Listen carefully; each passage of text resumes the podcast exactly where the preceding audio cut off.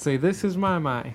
This is Mama. And you're listening to the VC20 podcast. I listen to being honest. Close. You're listening to the VC20 podcast, a space for meaningful conversations and relevant teachings.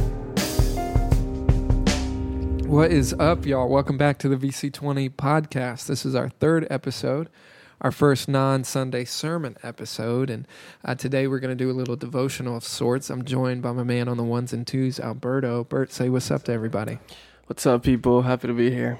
Uh, today, Bert and I are going to talk to you for the next few moments uh, about an idea that I intro- introduced to you this past Sunday. I talked about Elijah and an encounter that he has with a widow, and I said that uh, you know for for many of us, life is hard, and God often moves in the midst of hardship in mysterious ways.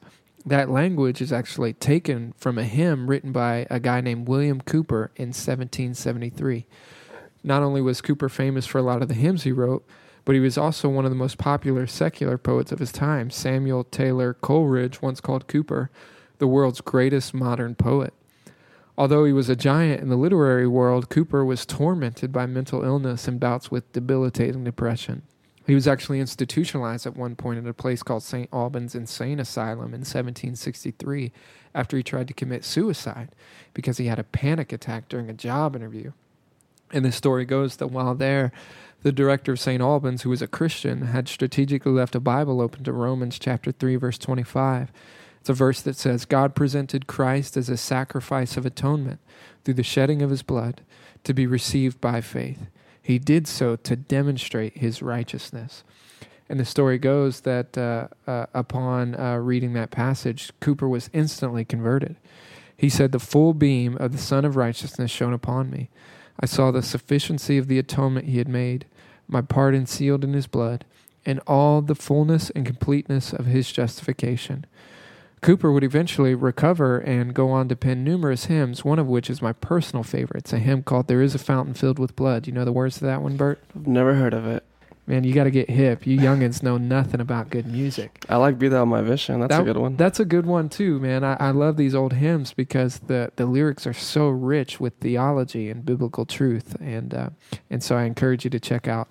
There is a fountain filled with with blood. But by 1773, Cowper's depression would return. His brother had passed away in 1770, followed by the death of two of his cousins in 71. The tragedy of loss was was compounded by rumors that Cowper was in an immoral relationship with his landlady, and uh, and to top it all off, he had a dream that had convinced him he was going to hell. And all of this amounted to another spell of darkness and deep depression that would eventually culminate in another suicide attempt. But before that, Cowper penned the words to what most believe was his final hymn, which is the song called God Moves in a Mysterious Way. The song opens with these lines It says, God moves in a mysterious way his wonders to perform. He plants his footsteps in the sea and rides upon the storm. You know, this analogy of a storm perfectly illustrates the struggle and turmoil that Cowper and so many others endure. Relationships are broken, cancer grows, dreams are dashed, loved ones are lost. We live in what John Bunyan aptly called a vale of tears. And although we never quite know what God's purpose behind it all is on this side of eternity, we can be assured that even while we're walking through the valley of the shadow of death, God is with us, and He's forging our faith on the anvil of affliction. We may be tried by fire, but you better believe we're coming out gold, as First Peter tells us.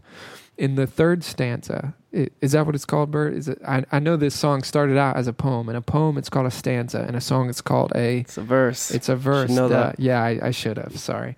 Uh, but in the third verse, according to Bert, uh, Cowper said, Ye fearful saints, fresh courage take. The clouds ye so much dread are big with mercy and shall break in blessings on your head.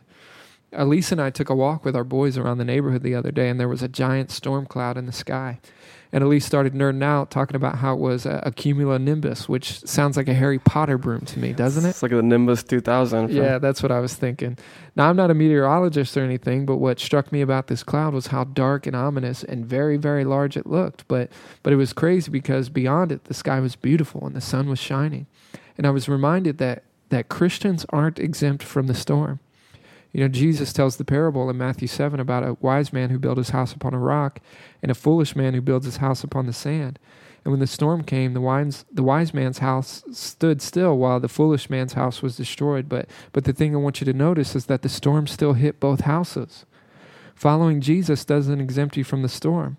But for the Christian, the storm clouds are never the final horizon. The clouds may even blot out the sun for a bit, but toward the end of the song, Cowper leaves us with this encouragement. He says, His purpose will ripen fast, unfolding every hour. The bud may have a bitter taste, but sweet will be the flower. Very soon, the sun will scatter these storm clouds, and God's redemptive purpose in it all will be clearly seen. God does indeed work in mysterious ways, but a mystery isn't something that's unknowable. It's simply something that hasn't been revealed yet.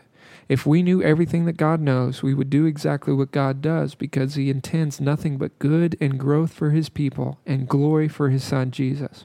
1 Peter chapter 1 verse 7, that verse I mentioned earlier tells us that a faith refined by fire is for the praise, glory and honor of Jesus.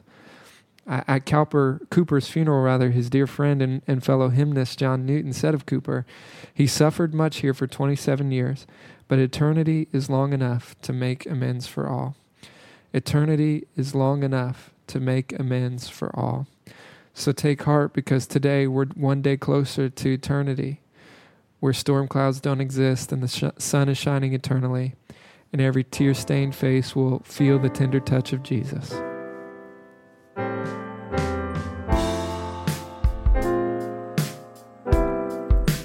Thank you for listening to the VC20 podcast. Make sure to subscribe for more sermons and intentional conversations. You can also check us out online at vc20.com.